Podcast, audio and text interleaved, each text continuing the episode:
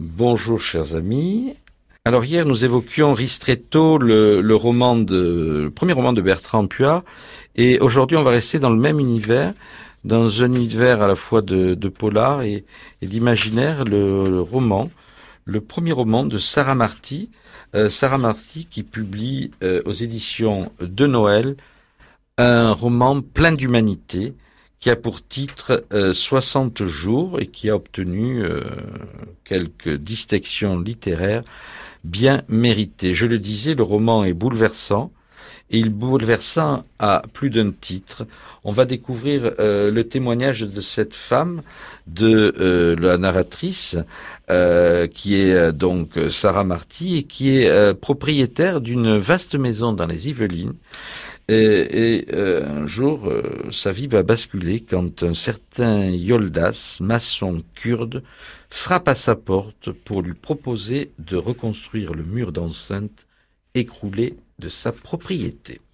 Alors, je vous ai réservé ce petit extrait. Village du district de Varto, province de Mus, Anatolie orientale, Kurdistan, Turquie.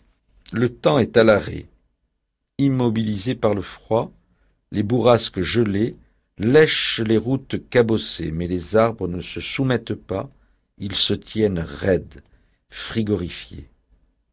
Yoldas se recroqueville au fond du vieux canapé et ne lâche pas les yeux, le givre collé sur le carreau de la seule fenêtre de la maison.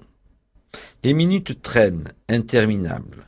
Un bloc de givre glisse très lentement laissant entrevoir un petit bout de jardin où cinq vaches éthiques se tiennent encore debout par miracle. L'échine tremblotante, la tête inclinée comme pour partir à l'abattoir, elle lutte contre le froid. Yoldas se lève, s'approche de la fenêtre et regarde la plus vieille. Pour Sarah, cette rencontre, c'est le basculement et euh, un véritable traumatisme. Le traumatisme de rencontrer, euh, est-ce le hasard, est-ce que est-ce une, une, une rencontre prédestinée Ce personnage euh, venu de l'enfer et qui, dans un élan d'humanité, va lui proposer de reconstruire le mur de sa maison.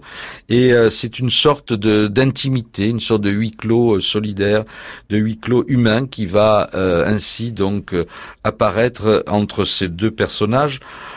Il m'a ému euh, ce, ce, livre euh, d'abord parce qu'il est très prenant, parce qu'on ne peut plus le lâcher, on est on est saisi par cette rencontre un petit peu improbable entre entre Sarah et, et Yoldas, euh, et on essaie de comprendre comment ces deux êtres qui se regardent à travers ce, ce miroir, on essaie de comprendre comment euh, ils vont essayer à, tous les deux de réécrire cette désastreuse histoire des, des migrants, des migrants qui sont souvent ici en Europe ou en France euh, côtoyés comme des étrangers.